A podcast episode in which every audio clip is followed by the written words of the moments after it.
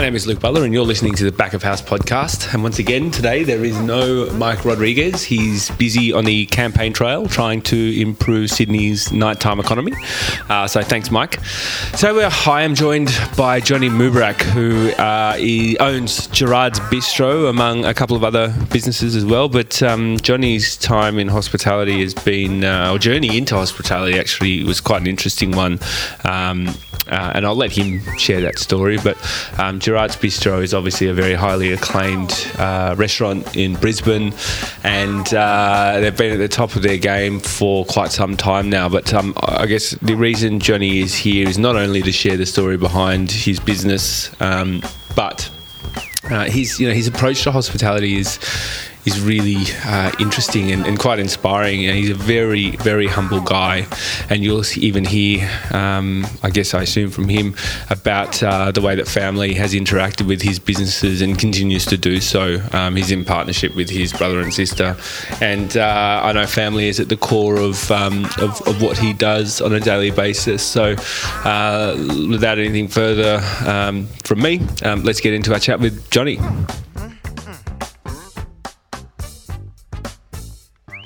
So, Johnny.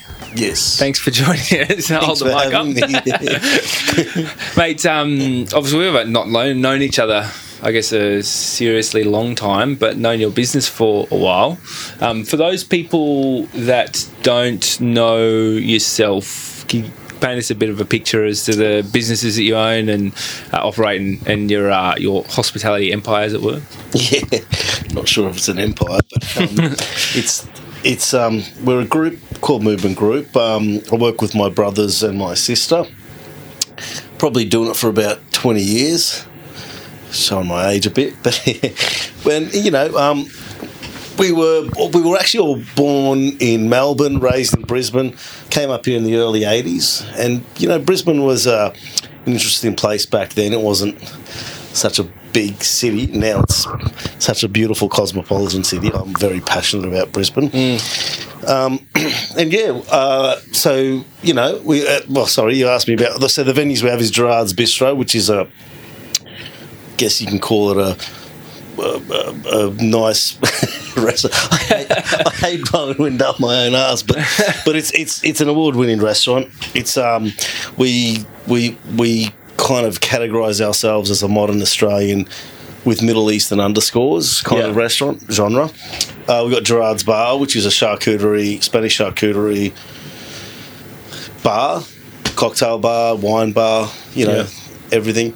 We have um, La Ruche, which has been around for about eight years, and that's party bar. Yeah, it's, it's a vortex. so it, it's definitely one of those places that's a vortex. Whenever you go there, it's just five a.m. in the morning. Not not now because of our new licensing laws that were recently, well, a few years ago, got in uh, introduced till three. But um, yeah, La Ruche is probably our biggest challenge, but our one of our biggest successes. Prior to that, we had Lychee Lounge, which was which was in Boundary Street West End and that was um, a cocktail bar, true cocktail bar. Um, that was kind of my brother bought that business and made it into a pretty interesting, a great venue, which was got lots of recognition. It was known for its cocktails. It was one of many, one of a few great cocktail bars in Brisbane back in the days. You yeah, know, there was places like the Bowery and Press Club, and so yeah, and Lychee Lounge was probably one of three. Yeah, yeah, right. That was that was one of the yeah that pioneer cocktail bars in Brisbane, and then we dabbled in a few other bits and bobs and. we, dabbled, we dabbled in other few businesses. Some you know we bought and sold and all that kind of stuff and now we're kind of we're kind of settling in a bit more into the we kind of want to go down the road of being more into the i guess food food driven venues. Yeah. Not so much drinking venues. And I think that's that's changed a lot of the culture in Brisbane, probably Sydney and oh I mean Melbourne as well. And yeah, I guess that's where we are. My background Lebanese. Yeah. Grew up in a very not very traditional, but a, a, a wholesome Lebanese family. Um, they your parents' first generation migrants? Yes, right? they migrated to Australia back Yeah. in the late '60s. How Late '60s, yeah. they built a business, didn't they? Is that Well, is that- that correct? Well, they came here and they were they started off in the they migrated to Melbourne, where all a lot of the migrants went there Yeah. because the resources of you know speaking Arabic or whether you're Italian or you're Greek, they were um, they were primarily went there or Sydney. Brisbane was definitely not No. the place to come to. but um, so they went there and they workers, you know, they became they dad worked at the Holden factory, mum at Sheridan sewing right. and all yeah, it's pretty cool.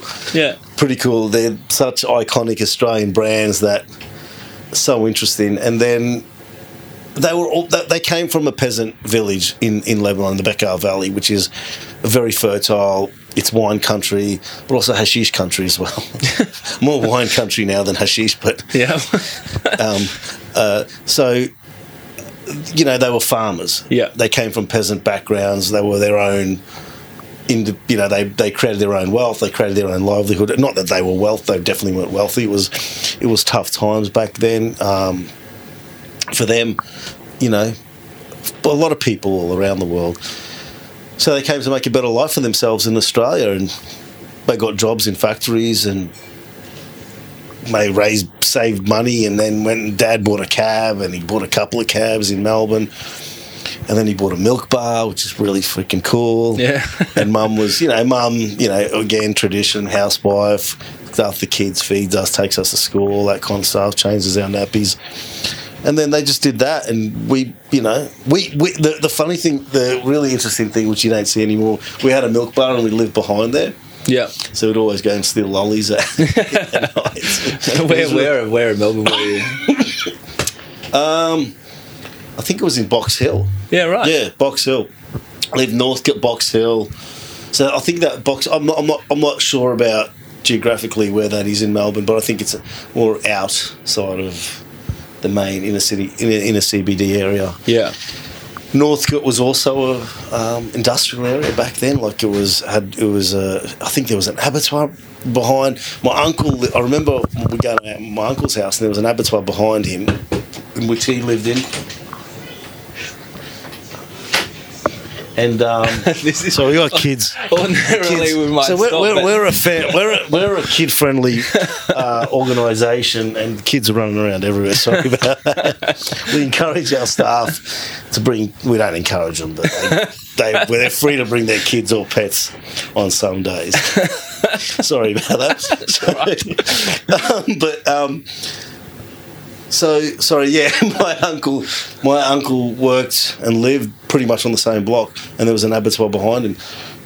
now I understand that Northcote's a pretty groovy place. So anyway, the story is that we, mum and dad were workers. They became, they raised money to make something of themselves. Started small businesses, milk bar. Then we came to Brisbane, fruit shops, delis, cafes. You know, they just see opportunity Yeah. and try and grab it, and you know, they had no fear.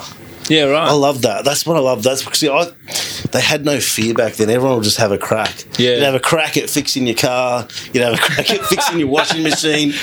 You know, people were just so much more intuitive and thrifty. You know, like just nifty with their hands. And whereas now you just call. Yeah. You call a sp- You know, you just you'd never do that. yeah. You'd never do that. Well, first of all, you probably have to be an IT expert to fix your car, but you know what I mean. Like it's just Do you reckon that is part of the reason why you went into business for yourself as opposed to working for someone else? Because you that inspiration around just going out there and, and making it for yourself as opposed to working for someone else? Definitely. You know what? I would never. I, I probably could never work for someone. I mean, I could, but not. I would never work for a big corporation Yeah. ever in a million years. And you know, Australia lends itself to that. I think it, it lends itself to those great opportunities for anyone, and you know, for anyone to go into something and and and try and build something for themselves. So we were all. My parents' main objective was to educate us Yeah. encourage us to go to universities, be lawyers, be doctors, engineers. So my brother's my brother's a, an engineer. He went and studied engineering, which is Ali, who is, and Ali was the head of the family. Yeah. not, not head of but he's the eldest. Yeah. So he's kind of the head, and he. so he went and did engineering. Studied engineering, civil civil engineering, and he, you know, obviously, mum and dad's eyes lit up when he got into university and did that, and go, you know, holy smokes, my son's an engineer. It's like fuck, you couldn't ask for a better, a better opportunity or a better path. Yeah. So he did that. I think he went out and worked a bit. He hated it. Right. He really, really hated it. And so then, so, so Lychee Lounge, we didn't start Lychee Lounge. Lychee Lounge come up, it was, I think my uncle was a business broker. Hmm. And he goes, and he must have spoke, I think he saw how sad my brother is, my brother was, and said, do you want to, would you want to buy your own business? Hmm. And mum and dad were, were doing okay back then. They had a few businesses and properties and stuff. And I don't know how he convinced them. So he bought a bar, and that was Lychee Lounge in West End. Right. He threw himself into that. Yeah. He he immersed himself with the staff. He he, he learned everything he could from him. He went. He just started from the bottom up and became a pretty good bartender and a creative bartender as well Yeah. he wrote the menus the last few times in the in the in the last few in the two or three years he helped design redesign we did the renovation. He redesigned the venue with a guy called Nick Brunner who's an amazing interior designer. Um, and you know I so I was kind of under so I started off under his banner you know under uh, in his shadow. Yeah. my background was in film. What kind so of imagine film? telling your mum and dad you go to film school. It's like, what, they don't even know what that is. You know, they didn't even know I was in film school. What do you mean for what the hell? No one knows, you know. So I, I went to film school. I studied film in Brisbane. I went and did my honours in America, USC. And um, I thought I was going to be a hotshot director when I finished. Yeah. Right. that didn't really work out for me. so I started part time doing back bar. I was the I was a back I was the back I was the the, the what do you call them? Bar the, back. Bar back. Sorry, bar back. I was the bar back at Lychee Lounge. I've absolutely loved it. Yeah. Right. I absolutely loved it. It's it's it's quite therapeutic. These kids again. She just wants to give you a rose. It's Oh, she's giving me a rose. That's what. Okay, Bella.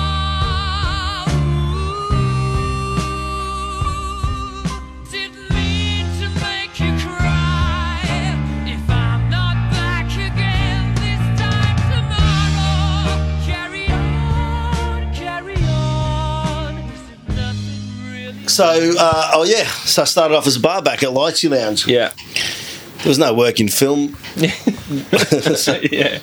but I loved it, and I that that that opened the door for me in hospitality, and I, and the love of it, and you know, it became reasonably easy. It, it, it came reasonably easy for me because growing up in a very hospitable culture, and mum is the most hospitable person you'll ever come across. But also the work ethic that was instilled in us Yeah. it's just easy. I, I, I love bar backing because it was quite therapeutic. You know, you'd ice, you'd bins, mop, sweep mop. Was great. You know, it was awesome. And it was fun just to see, observe how the bartenders would work and rhythm. And it's an amazing, it's, it's just an amazing entry level position to start out in the business. Mm.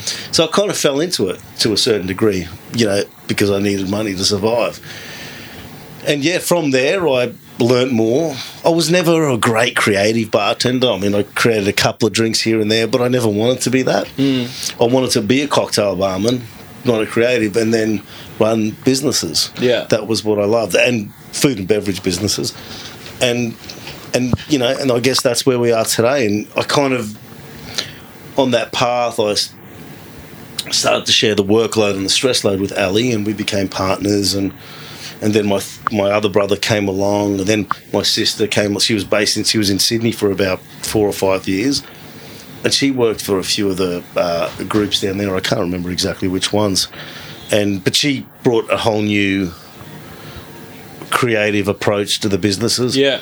with especially with La Ruche and Gerards and all that. So I think we were meant. This must have been our path. Yeah. I feel like it was our path, and you know, of course, we have our ups and downs, but it's been it's been an amazing journey. It's hmm. definitely been an amazing journey. Have you had to kind of take a step back and amongst the three of you work out who does what and set soup? Like we've spoken to a couple of people on the podcast who have been in pretty like close knit family business relationships, and they all have different kind of complexities. But probably the common thing is that everyone's sat down and said, "All right, you 100% do this, I don't do it," like, and just clearly divide and conquer. Have you? Is, but looks on your face. I don't think you've done that. Where do I start? we have four passionate people. You get four passionate lebos in the room, and I reckon that's all I'll say. But no, yeah, definitely, definitely. I mean, our- roles are a little bit more defined now, um, and our roles are we've we've we've gone. You know, you go through ups and downs in businesses, and you live and learn, and and we've now we used to be we we we. we we would run. We were running as a company, Yeah. in you know, which corporation or whatever you want to call it, and we centralize a lot of the processes. yeah. For me and for them, our lesson is is that that doesn't work in our business. We create. We we we we. And I'm and I'll get to that point of who takes on what role. And we were a bit all over the show then too. You know, we were doing a lot of things. You know, we'd jump into accounting, we'd jump into ordering, Yeah. we jump into stock take, we jump into wine tasting, all sorts of things. So we were a bit all over the place, and then we kind of started to evaluate self and self-evaluate the businesses and how we'd run and all that kind of stuff. And we thought we need to go back to localizing it. Yeah. We need to go back to being a thinking small business, but big and growing. So we we then rather than centralize our office and our central processes, we then came back into the restaurants or into the bars or into the other venues and had put our offices back there. And our staff we saw a big difference with staff morale with so many so many things uh, like um, stock take stock control. Uh, y- you know we were nimble. We, you could you know someone would come in and ask me a question I could answer them straight away. Yeah. whereas then rather than sending an email and then I you know I might miss it and a few days later and I hate writing emails so we we uh, so we kind of went back to the basics basically of being a small business or thinking small uh, which isn't a bad thing. So people always say th- think big. It's different in different contexts. Thinking small, thinking small in a bit in a food and beverage business, I think is one of the best things. You should, you know, you, your customer. It's a personalized business. It's not. It's not zeros and ones. It's not. Uh,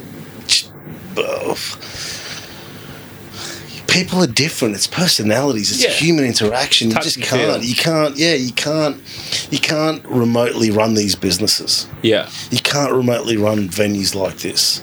And I understand that there's the, the the people that got their back end and have great managers and have uh, on the ground staff and all that they do it so well. You mm. know, you look at you look at the Maryvale group who are phenomenal. Yeah. We can't do it that way. That's just our personality. That's just the way we've been brought up. That's our makeup, and that is whether it's an advantage or a disadvantage. I see it as positive, mm. and so we just that's that's how we're going to do it, and that's how we're going to you know move forward in the future. Is keep being there on our businesses, being in our businesses, and working you know working on and working with our staff. Well, I, I don't. my staff call me boss, and I hate that term. Mm. I don't. I'm not there to tell my staff what to do. Most of my staff are smarter than I am, and they're better than I am. That's what I do. I try and hire people who are better than me, mm. and that's what. And I'm there to assist them. I'm there to help- to encourage and empower my staff to be better. I'm not. I don't tell my my staff to ask me. I tell my staff, "What do you want from me? How can I help you? How can I make you better? How can I assist you? Can I get you lunch? Can I get you?" You know, that they're they're they're they're on the front line. They're dealing with you know customers that are moody, that are you know uh, they have to deal with all the the negativity, and of course they get the positive as well. But we need to we need to create an environment where we're there for them. Where does that come? Is, is that something you learnt, or did you? Is that just the way you naturally think it should be? I, I- I think humility. I think that's the, our humility, and I think that's probably if I look from the outside, a lot of people will say you're very humble. Or Our whole, my, all my siblings, and my mother and father are, and I think that's something we got from our parents. Yeah. that we grew up with humility, with humbleness. You know, they always say, you know, they'd always say, you know, there's poor, you know, that old saying, there's poor people in the world. Yeah. And, you know, really, um, you know, Appreciate. appreciate, yeah, what you got, you know. You know, all and that, you know that's a roof over our head, feed. That's all they wanted for for their families, and I think that's come through us in in in what we do today. And humility is, I think, really important among staff because Mm. there's nothing worse than you know these owners or managers who think they're hot shots and walking into their venues and you know, Yeah. like I think it's really important and that empowers our staff, which is hence why we have very low staff turnover. I have staff that have been with me for 10 years, It's um 10, 12 years. yeah, it's all. I mean, that's that's uh, honestly one of the reasons why I wanted to have you on because Yeah. ever since the first time we spoke, I was um, very aware that you were genuinely very humble, but Yeah. also um, thought of others. It seemed before yourself, and we don't need to go into the context of our Yeah. first conversation, but it was very clear that Yeah. you didn't want to injure anyone's feelings or, or do the wrong thing by anyone, which is actually fairly uncommon within. Uh, maybe most industries. I think in hospitality, it's it's reasonably uncommon. Um, but that humility aspect, I think, is um, you know it's key. But there's so many hospitality operators out there who think they're above the customer, which is obviously can never be the case. never, we're never above our customer. Even when our customer's wrong, they're right to a certain degree. But, you know, we won't get walked, walked over, but we still have to take. There's, I always say in everything, anything negative, there's got to be a positive. Now, we did get a complaint the other day by a customer, and I definitely think it was well and truly over the top. Hmm. But there was something in that. And, you know, I sat down with our general manager, Judith, who, and we kind of evaluated it. And, you know, the first thing that comes, you, you're pissed off. You don't want to hear that from a customer. But we, we kind of evaluated and we saw where that came from yeah, and now and, and you know what we've addressed it you know and it, and I de- and you know I'm going to meet that customer face to face I've asked because they oh that's what I want to do I want to just kind of go I apologize for your negative experience but I, I want I don't uh, they they are, they took the time to review us and it was a detailed review yeah, maybe still over the top. I don't know. Maybe it's true. I don't know. I'm not there. You don't know, but you've got to take everything serious. but that complaint is going to make us better. Yeah, Everything makes us better. It will anything, small, big, whatever it is, it will always make us better. But take it in a positive way, and you can't, you know, have your tail between your legs. You just got to get up and go again. Mm. That's all you can do, and I think that's really, really important. And humility is is, and that comes with humility. You know, you got to be humble as well to take that criticism. yeah, And I think that's what we do really well, and and and well, we try and do it as as as, as well as we can. Which is hence why longevity for us is we don't go into business that to we don't go into businesses to sell. We go into business to have them for the next twenty years. yeah, We don't. We, we've we've we've we've sold, but we haven't. We generally invest heavily. And we we initially invest heavily in our business knowing we're going to have it for at least 10, 12 years. But I mean, there's a difference between building a business to sell it and building a business that is one day sold. You know, hmm. it's all about your intention. People build businesses that they don't intend on selling, but it comes to a point where they get an option or offer and they decide to take advantage of it. Yeah, a lot of people do that, and that's a great. I don't. I'm, I'm not against. It. I mean, No. they probably make more money. Than, they definitely make more money than I do, but I love what I do. I don't do it for the money. I do it for the love. I love the create, the creativity in the food. I love managing people. Yeah. I love the bullshit that comes with the business. I do. So I you're can't- I. I mean, I, when, I- when I'm when I'm in that rut, I hate it. But when I look back, at shit, that was good. You know, I like stress. Hmm. I love that. That I love the the, the fast powered energy of suppliers calling you. You're you're late. You're late for payments. You're, you're shuffling bills. You're doing all sorts of things, and that's that's what we do in our business. It's the ones that are calm and and and well, not you, you always stress, but the ones who can keep it together that progress. You know? Mm. And there's some great.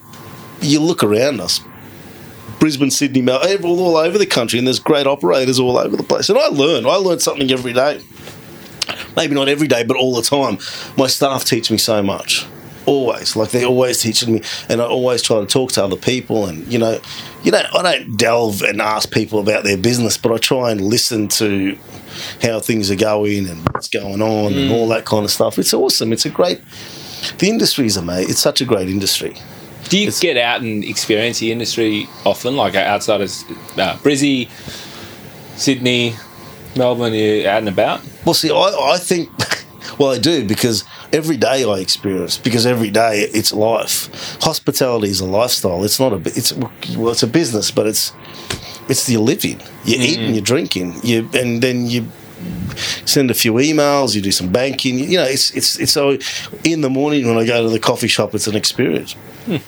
and I'll learn from that there's a coffee shop underneath my building, and these got and there's and there- there's they're the most beautiful, humble people Right. I've ever you know, you, and I love that, and that's why they're so busy. Yeah. Humility, you know. They do, and, and, and you know, you walk down the street, you just everything, Pe- and you learn from people that are making mistakes. You know, not that I wish that upon them, but it's good to learn from that, and you learn from the successes. You know, there's great successes out there. You know, we got the the the Calile, which is an amazing success, which is on James Street, the hotel. It's beautiful. It's mm. grand. It's gorgeous. It's stunning. It's beautifully designed. There's beautiful people walking in and out of it. It's it's bustling. It's it's an amazing place. But you, I'm not going to do a hotel, not in the near future. But I'll learn from that. The guys at Howard Smith Wharfs, they're killing it. Like it's mm. amazing. There's, they've tapped into a market that we didn't know existed Yeah. and they're just unbelievably successful. It's Yeah. it's amazing and good on them, mm. you know.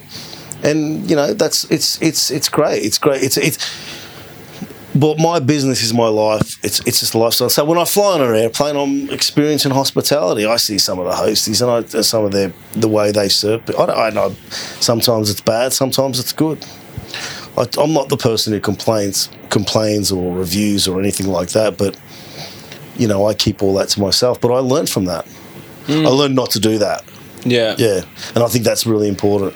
Not only learning to do something, but learning not to do something is just as important. Yeah, totally. Yeah. Coming out of my cage and I've been doing just fine. Gotta, gotta be down because I want it all. It started out with a kiss, how did it end up like this? It was only a kiss, it was only a kiss.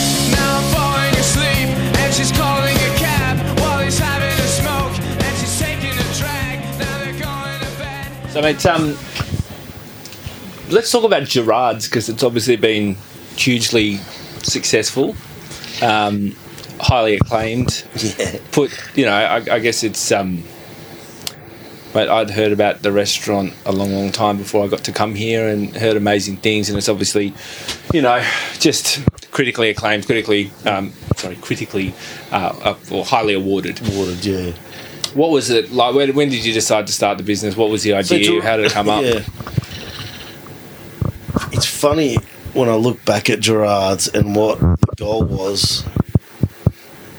I don't. It, just the the evolution of an idea is the mm. most amazing thing in the world. You know, because I still do film, and the same thing happens with that. Right. You write this idea on paper, but it evolves into something else Yeah. and better.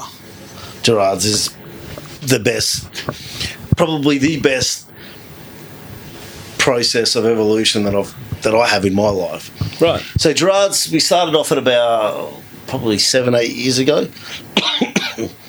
they offered a position here on James Street. We we kind of knew it was going to be the new hot precinct in Brisbane. Said, Yeah. okay, we've got to get into that. You know, you, you think you got we got to think forward. we said so. We said let's do a restaurant. Let's let's. We've always wanted to do a top end restaurant. We said let's do it. You know what I mean? Hmm. I had an idea. My brother Ali had an idea, and we were kind of the two who wanted to do it. He wanted to go more French, and I want. I've always loved my culture. Yeah. I've always wanted to do heaps more on Middle East, Lebanon, the whole culture. He shies away from that a bit more. Right. So we he's, he's a design he designs all the venues and, and and he gets on the tools and builds the interiors and all that kind of stuff. So we um, so he he was on that journey. I was on the the food and bev journey. And I met, we met, so we, and you know, you talk to people in the industry, we need to find a chef, we need this, we need that. A really good friend of mine referred me to a chef called Ben Williamson, who was, you know, we met up and he, we interviewed him, we chatted and everything. And he, it was the irony of him, he was previously and very recent at the time in the Middle East. Right. he was working for Qatar Airways and a few and throughout the Middle East and we chatted and we didn't we didn't we, when we spoke to him in the interview he was went perfect it was great amazing person blah blah blah. We said let's do a cook off come cook for us you know and see where we go to. And he asked us what genre. We said we're not going to give you the genre you just tell us what you want to do this that and the other you, ju- you just do what you want to do so he came in, I don't know, I can't remember, maybe it was a couple of weeks later, and he cooked us. And he cooked us Middle Eastern food. well, right. modern Australian with Middle Eastern underscores.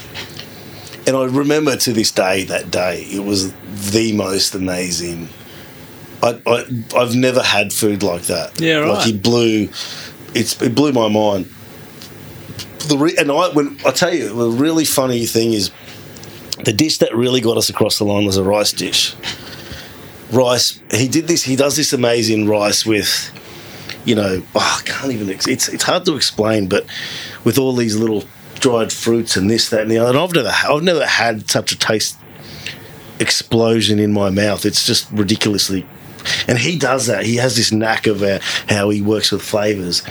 And um, and I looked at Ellie and we just go, holy shit, like, Yeah. this is fucking sensational. Like Yeah. this guy is the bomb, and he was very unknown. Like, Yeah. and that was in the days when, you know, big names were out there, big na- you know, when we, you know, we just we, we were talking to other chefs who had big names, and they were too expensive, and this, that, and the other, and so anyway, so Benny came on board, and um, so we went down the modern Australian Middle Eastern genre or subgenre, whatever you want to call it. Initially, we started off very slow. It was tough. It wasn't because it wasn't. It was. It was the format of the food, not the food itself, but the format. Right. The format was a bit more traditional. Like we did that entree, mains, desserts. Right. Okay, and three months, and you can't. You know, you, you have to be nimble. When you see problems in the businesses, you have to be nimble and you have to keep your your mind open. And when you're under stress, when you're under that much suffering and whatever, that's when you don't think very well. Hmm. You so you got to try and overcome that. So I went for a trip to Sydney, Melbourne. I can't remember exactly when. Anyway, and we just experiencing and reading and all, and then we taught, spoke about it. And a few months went by, and we go, okay. And and you know what we we we, we it was a bit cloudy what we when we when we first opened how not it's not not the food it was the format. So we went we spoke we experienced and then we went back to the basics of what we as a as a culturally lebanese or middle eastern or mo- most people around the world right? Mm. It's all about sharing. Mm. It's not about individual plates and this is mine and that's yours and this is the the line it's about sharing Yeah. and we just did that, and then it just went bonkers. It was such a simple Yeah. concept, you know, but it took us a while to see that.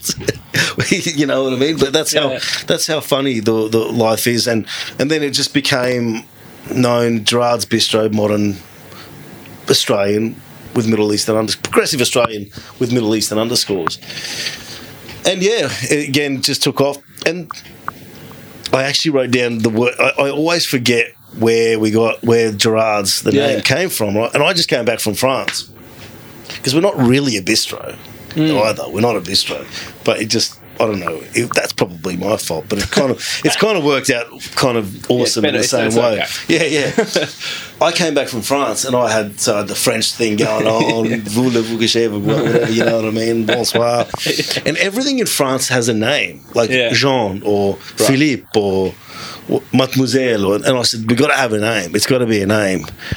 And so we got pissed one night, you do, and we started googling.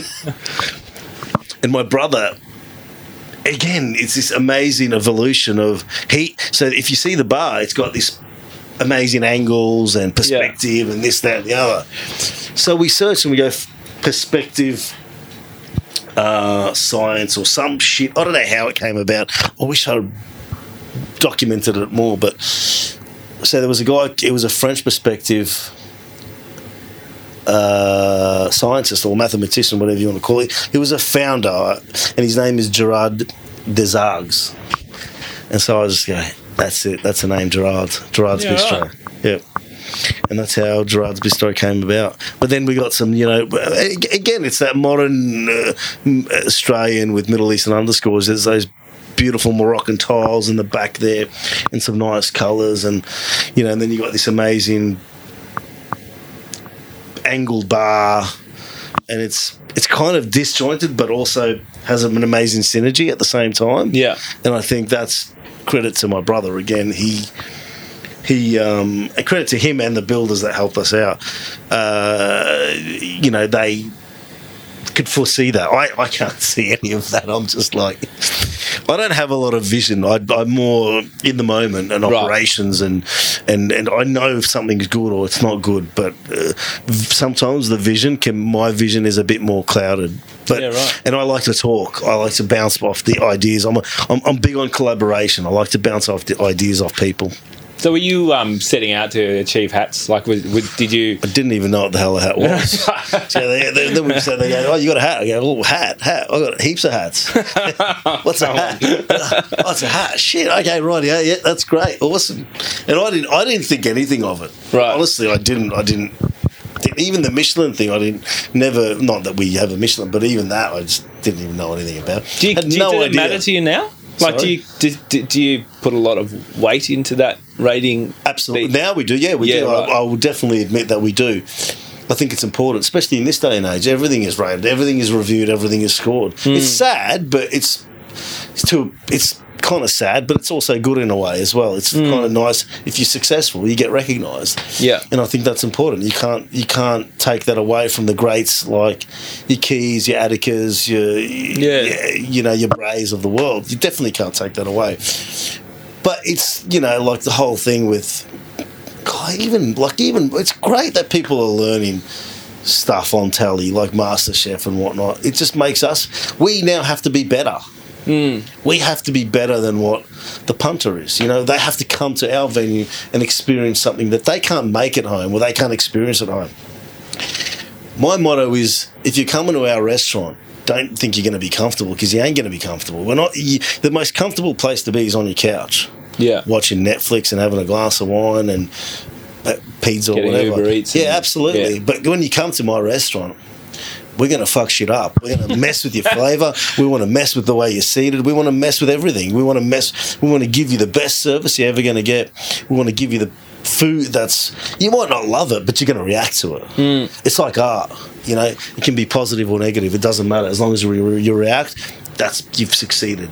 Does That's it. like to get two hats? To get one hat? We've so we got we, we had two hats and now we got one, so we're a bit bummed out about it. But we but but it gives us more energy to keep going and go Yeah. harder and the passion and the drive. You know what But I mean? so much has to go right to get one, let alone two. Like you've got service, you've got the atmosphere, you've got obviously the food, you've got all of those things that that, that can't just happen. You've obviously have to work harder. Yeah. you have to. you- It's the attention to detail. It's the hundred and ten percenters. It's not the hundred percenters. The hundred and ten percenters that do it. Even our social media is so important. Everything, everything is so important. Everything gets, everything. I, I'm, I, my anal retentiveness is coming out now, but everything, you know, my sister looks after the social media and she's like, she's more anal than I am. Judith looks after the front of house. Servicing. She's more anal than I am too. You know, the kitchen staff, the every everything. Over and, and you know, people are in these watch over these aspects of the business.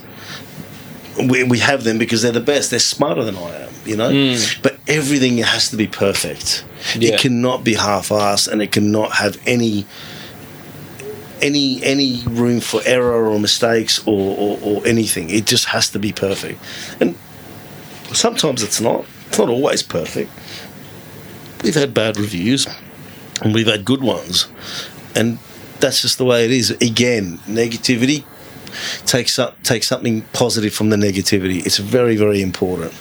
We Very- can um, we can edit this out, but in the you, you've mentioned self evaluation a fair bit. Hmm. In going back and looking at why you dropped from two to one hats, do you do you think you know why that oh, was? absolutely. Yeah, yeah, yeah. I know exactly why we Do did. you, you well, share it or not? Well, You yeah, I kept. Um,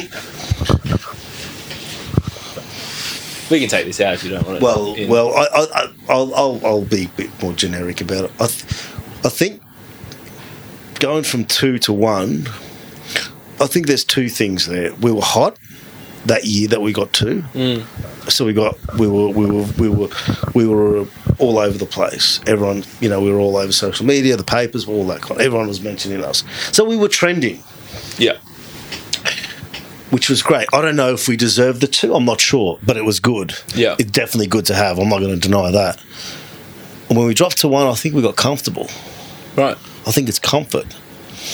We didn't. We we we haven't been creative. We haven't been pushing. We haven't been investigating. We haven't been. The research and development isn't there. You know. Right. And that's all of us, not just one. There's, you can't blame anyone. And it probably it might start with me. You know, you, you get comfortable sometimes, and that's okay. But now, you know, you get, and, and sometimes it's good to have some losses Yeah, because you get up on you got to get up again and and, and, and and just keep going and, and pushing harder and getting inspired and inspiring. The key is to inspire. Like i said i'm not that creative but my staff are creative and and i need to inspire them and push them and make them feel good and comfortable about themselves. Confidence Um, confidence is such a big thing too. The, uh, the when you were talking before about where you sit in the business, like Yeah.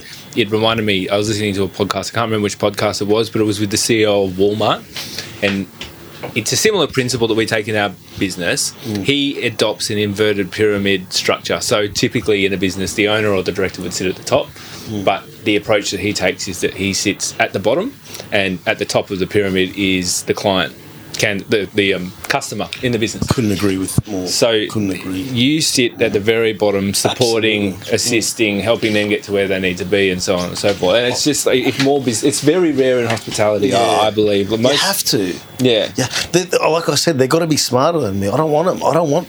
They they got to be better than I am. I don't want to hire up staff that. Uh, I don't want to be the smartest guy in the room. I get the credit for it, which is quite sad. Well, no, it's kind of good. but but I'll tell you what, I give credit to my staff. yeah, They deserve it. They're amazing, you know, and that's why we are. We, we still are where we are, irrelevant of whether we're two or one hats yeah, us, you know, we we evaluate a lot.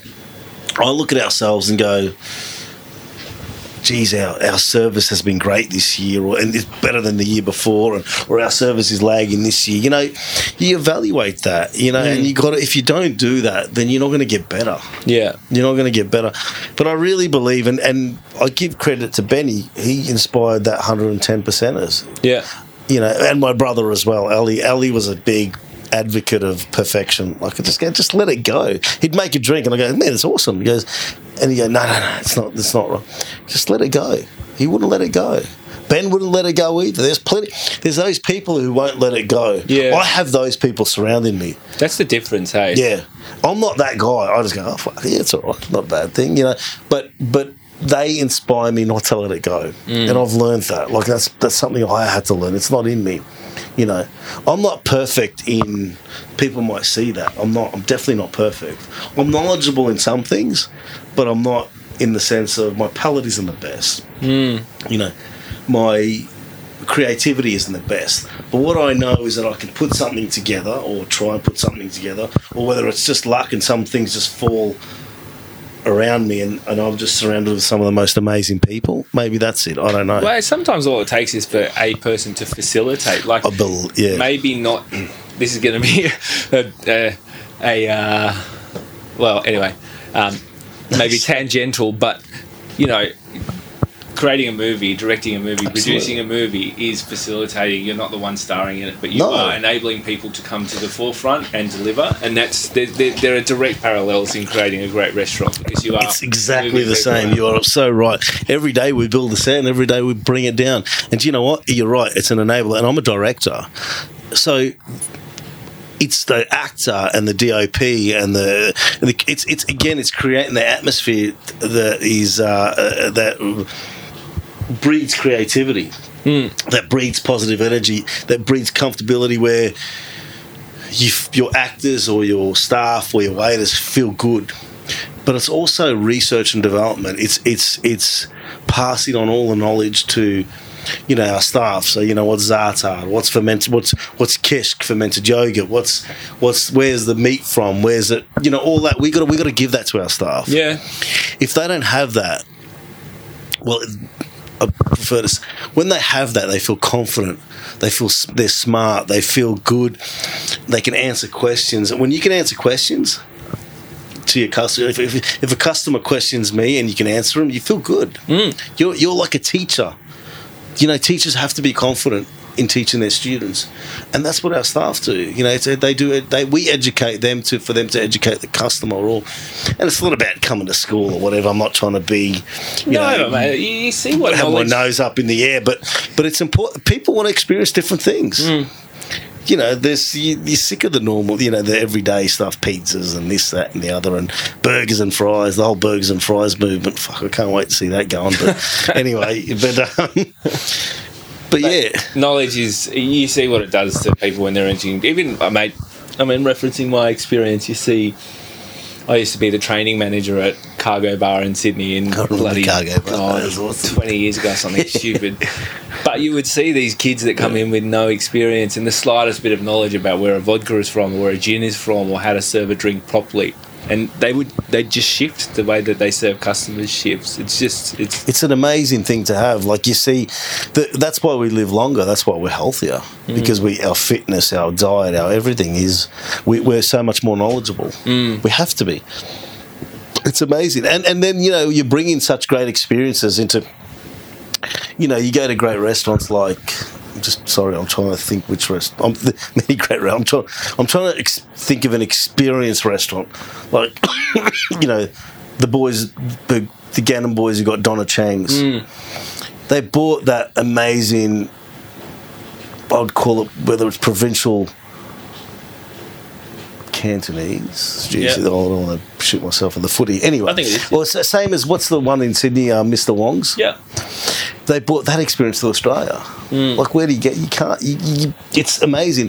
What? No, you know what the what the better one is. Um, what's the one? The late night Chinese in Sydney. We, I've been there a few times. Golden Century Gold, yeah. Yeah. Like, how amazing is that? yeah You know, it doesn't have to be a fancy restaurant to have No. that. Like, it's, but it's freaking awesome. Like, it's freaking like.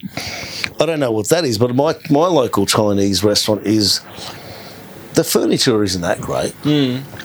The food is, you know, the, the the the ambience isn't that great, but they make it. They culturally, culturally, they make it into this most amazing. Uni- and I, then I'm addicted. which one is it It's Quantan's in West End on Hardgrave ah. Road. Yeah, yeah it's ama- it's just you can't you know and I'll go to a fancy Chinese restaurant but it's just not the same Hey, everyone's got that Chinese it's just not restaurant. the same you know what I mean like it's just it's just awesome it's not Yeah. dingy it's freaking awesome it's Yeah. just what it should be and some things you can't mess with Well, it's that product Yeah. over, um, well, product over service or product versus service. You know, you can have, we talk about it a lot, we've spoken about in this podcast heaps. You can have um, amazing product served in a terrible way, and the restaurant will still be amazing. No great fit out, no great furniture, no oh, I- amazing design. The product will be in out.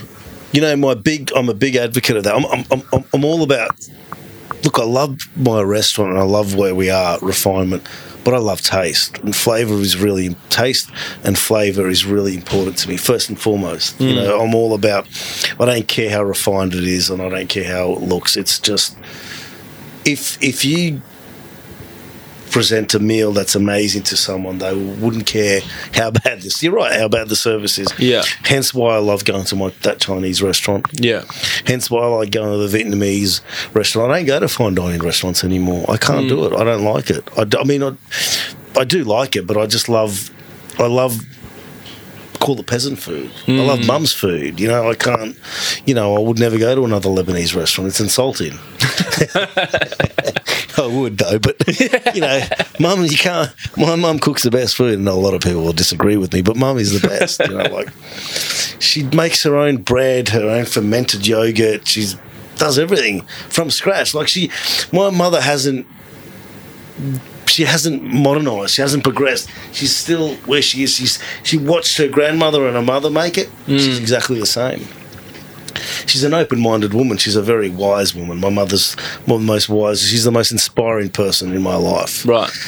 I know it's going to sound cliche from her, No, you know, but mate, but not at all. But she still makes things from scratch. She makes her own olives, Right. pickled, you know. Olives. Yeah, Do you know how she? Because you know you got to put a slit in the olive, right? Right. His mum will be sitting on the floor, and he's really, we, you know, uh, know their nice house and whatnot.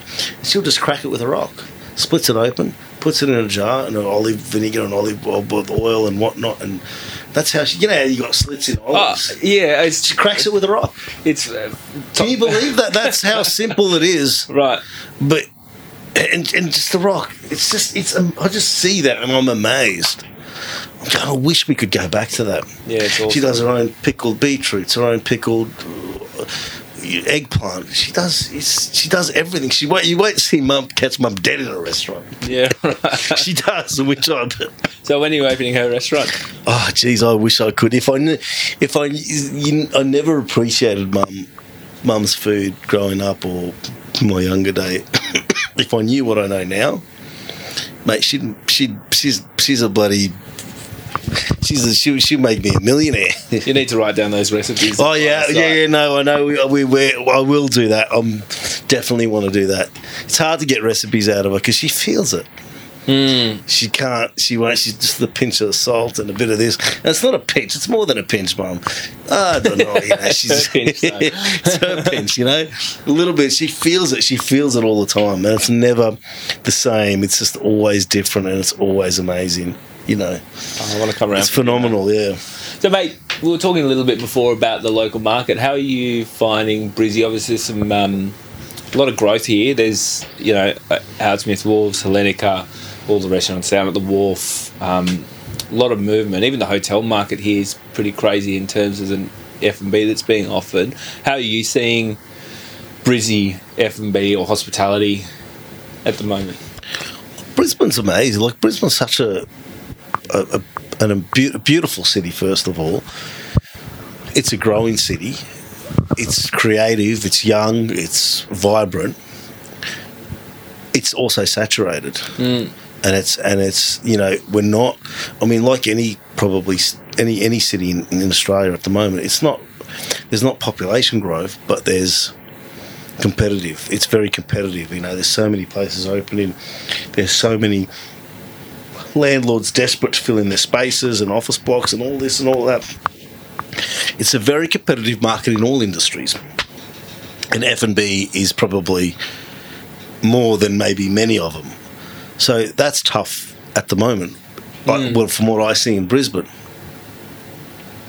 So I'm not sure if that's going to slow down things or or, or, or what, what that's going to do.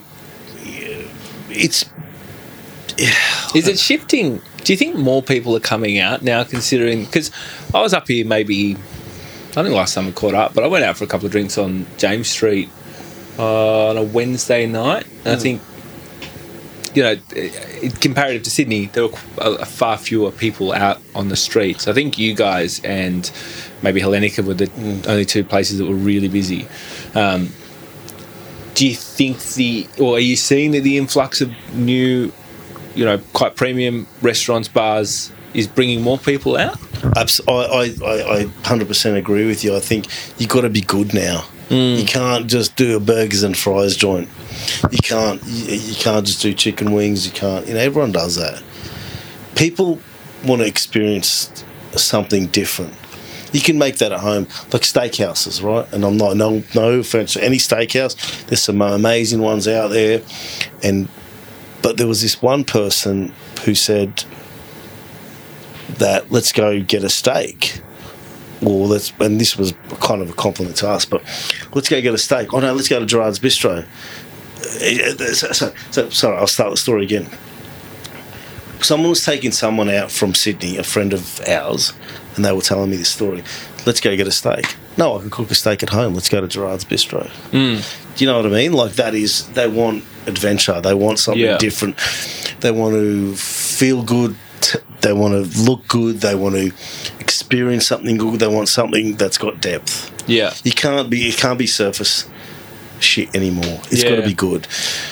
And I think that's, and you'll see that you'll see a bit of that happening in Brizzy at the moment. Probably Sydney and Melbourne as well. More maybe more Brisbane and Sydney than Melbourne, but um, from what I understand, but it's not. It's you can't you can't be mediocre anymore. It's um. I was chatting with Ross Jurisich from. He's one of the owners of Stone and Wood, or the founder of Stone Yeah, and Wood. yeah, We did a podcast with him, and he after afterwards he was talking about the concept of the third space, which is Yeah. really driving um, consumer trends. I'm not sure if you've heard of that, but Yeah. it's like essentially exactly what you're saying. It's People magic. Mm. are not after a place where they can go and get what they can get elsewhere. They're after an environment where they're going to experience something that is foreign, that's authentic. It's like uh, he was talking about in relation to brew pubs Yeah. and how you go Yeah. somewhere because you go to a brew pub because maybe they've got five or six different beers on tap that you've never tried before, or you go to Archie Rose Distillery in Sydney, for example, to try something that was maybe distilled or or um, released that day. It's it's a similar Something- concept. Yeah, it's the. I, I said I threw magic in. There's a magic in Yeah. those places. There's a magic in that experience that you can't describe, but you just feel it.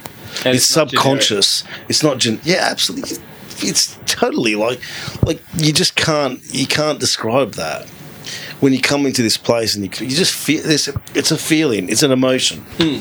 You can't. It's not just about what's on the menu and, and the service and all that. It's what do you? I don't know. I thought that's what you were saying with the um, the third Third box? space, yeah, third third space. Yeah, it's Sorry. intangible. It's it's you can't Yeah, you can't touch, you can't. you, you can't describe it. it, yeah. No, not at all. And I think that's what that's what these the good the venues that that offer that will succeed and progress. Totally. G- generic ones won't. They won't survive. The other problem is you're getting every Tom, Dick, and Harry who wants to open a venue. They think a bar is easy to run. Believe me, it's one of the hardest things. And you don't make as much money as you, you think you do. It's not like that. Yes, we do have a great lifestyle because it's about life. Yeah. But it's not. It's not. You know, it's not as good as it looks from the outside. There's a lot of stress. There's a lot of we're getting tightened up by government more and more. Yeah. We're, we're, we're taxed through the roof. We're let you know everything. There's a license for this. There's a license for that. It's just it never ends. Mm. It never ends. You're always shuffling bills. You're always shuffling. It's just it's ridiculous. It Yeah. really is. It's so over over regulated. It's ridiculous Yeah. and that's that's the problem in Queensland. And I mean, you recently you see the the the, the premier shutting down festivals in New South Wales. Yeah, it's like it's crazy. Like, what the fuck is wrong with you people? Like, where, what what are you, the fun police? The fun police. I love that. It's just like, what the fuck is wrong with these government, these politicians? Yeah. You know, was I'd love them to be on the other side of it. You know, I'd love to see them, you know, running businesses, but they're just It's about Bureaucrats, man. right? I mean, they've got, They got they would not have been to a festival fuck no. for a very, very maybe ever, given No. their personality type. It's probably never who they were, so they just don't understand it. They're just a bunch of dick. Oh, but you know, you that guy who does the the the, the blues. Is it the blues and roots? Are they shutting him down? No, it was Mountain Festival maybe or something. What like the that. one in Byron? No, he's a guy in Byron. He can't do it this year because they slapped him with the two with grand. fucking two hundred grand. Like, what the fuck Yeah. is wrong with you people? yeah, Well, you can't. You you don't even know how to manage money. How do you?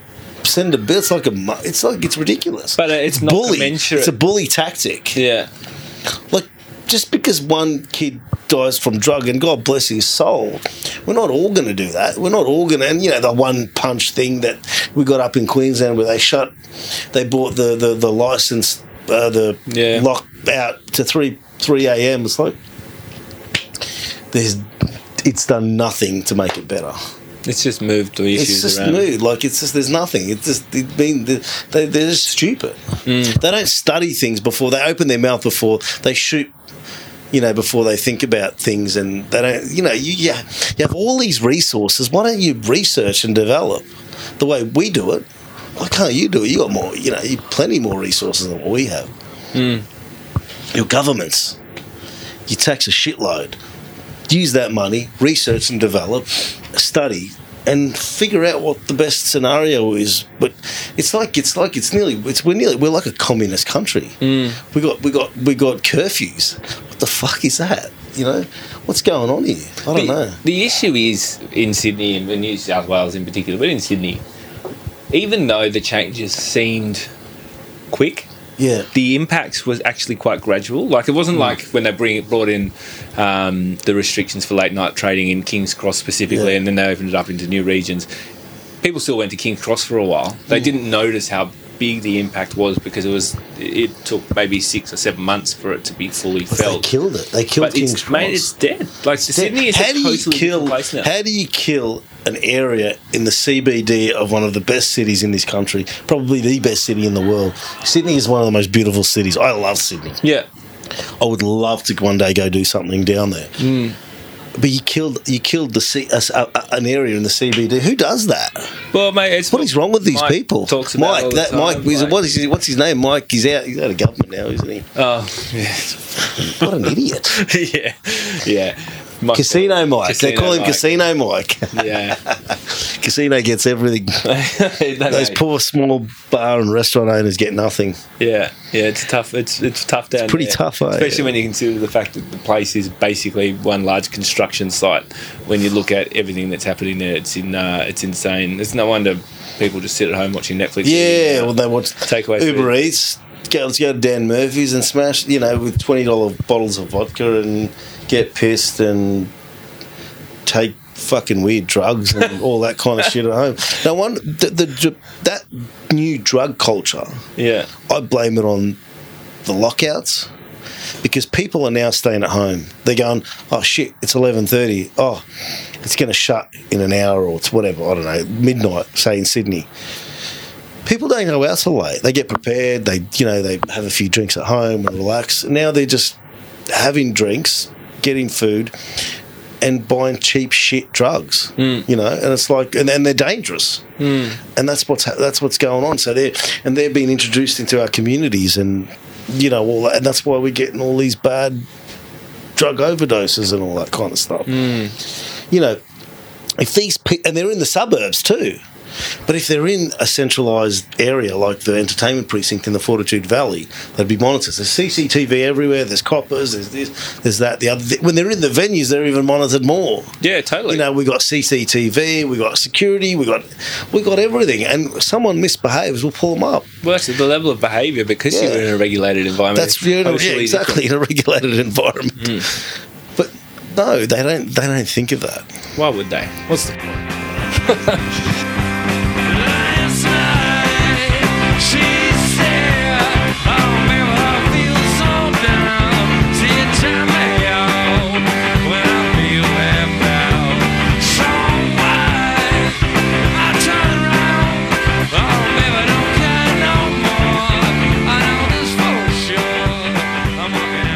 Mate, um, let's jump into the final questions. Yes. Um, so, favorite book that you have read recently, or uh, mate, could be any any. Well, I haven't read a book for probably never. thirty years. I reckon. Right, well, this should be good then. I've got a podcast though that I like. yeah.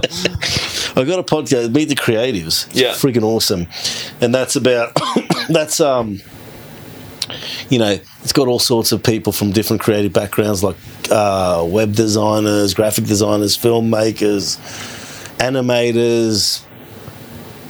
What else? There's so many, and it just gives, and they just give their perspective on industry, on creativity, on development. It's awesome. It's great.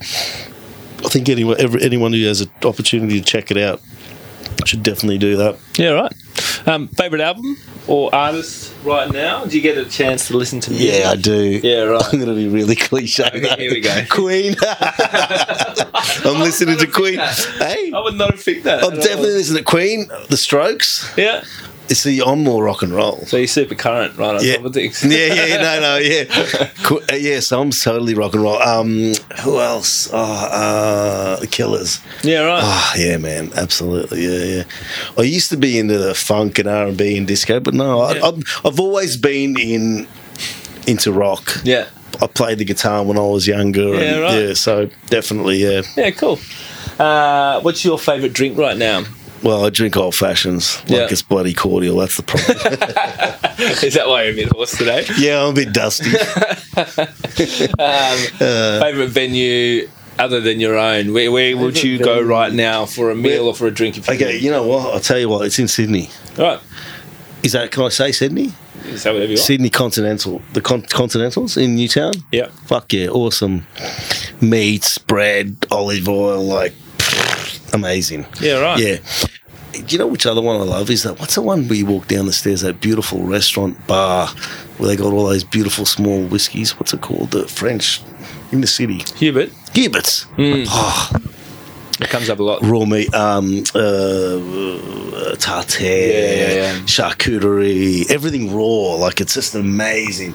That and champagne, just underground. Yeah. You feel like you're in a bit of a, a, speakeasy, I guess. Yeah, yeah, yeah.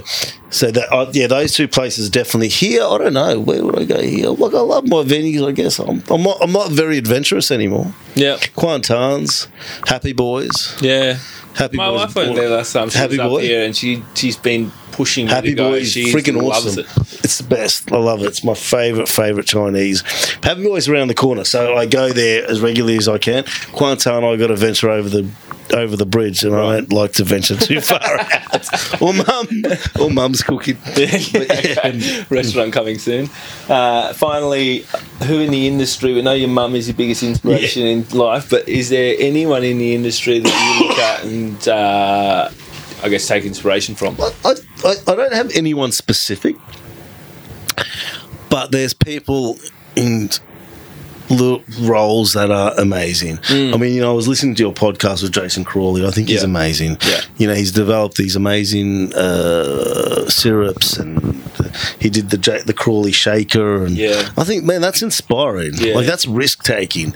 That's not money making. That's like art, and I love that. That's that's the shit I love.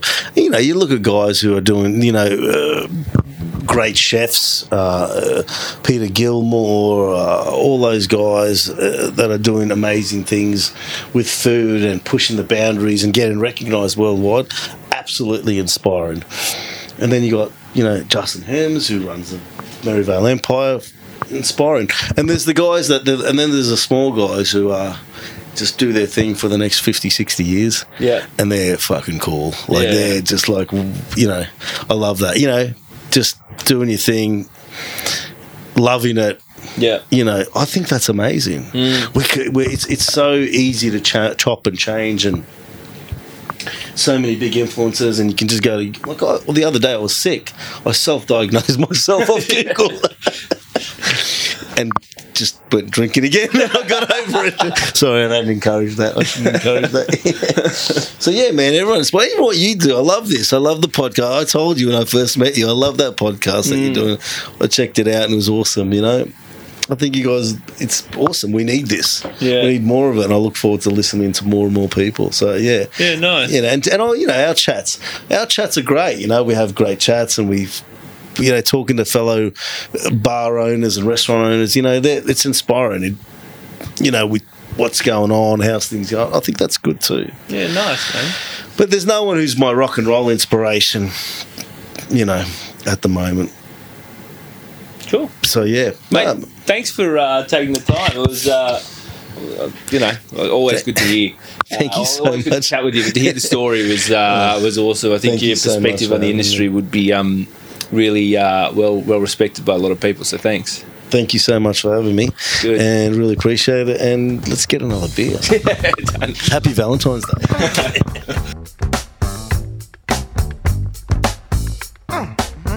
That was the chat with Johnny Mubarak, and look, I think for me, the number one thing to take away from that is uh, just Johnny's approach to, to kind of life in general. To be honest, you know, he's a super humble guy, um, really passionate about what he does, and I think his uh, his approach to hiring great people and letting them show him the way. You know, it's not uncommon. You you, you, you see a lot of people talking about it anyway. I think um, the businesses or the individuals that actually enable that to happen in their organisations are, are few and far between.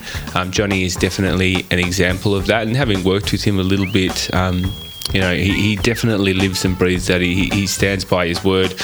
So, um, look, it's, it's a pleasure to, to hear people like that who are so passionate about um, what they're doing and what they're trying to achieve. So hopefully you enjoyed that conversation with Johnny. We look forward to uh, joining you next time on the Back of House podcast.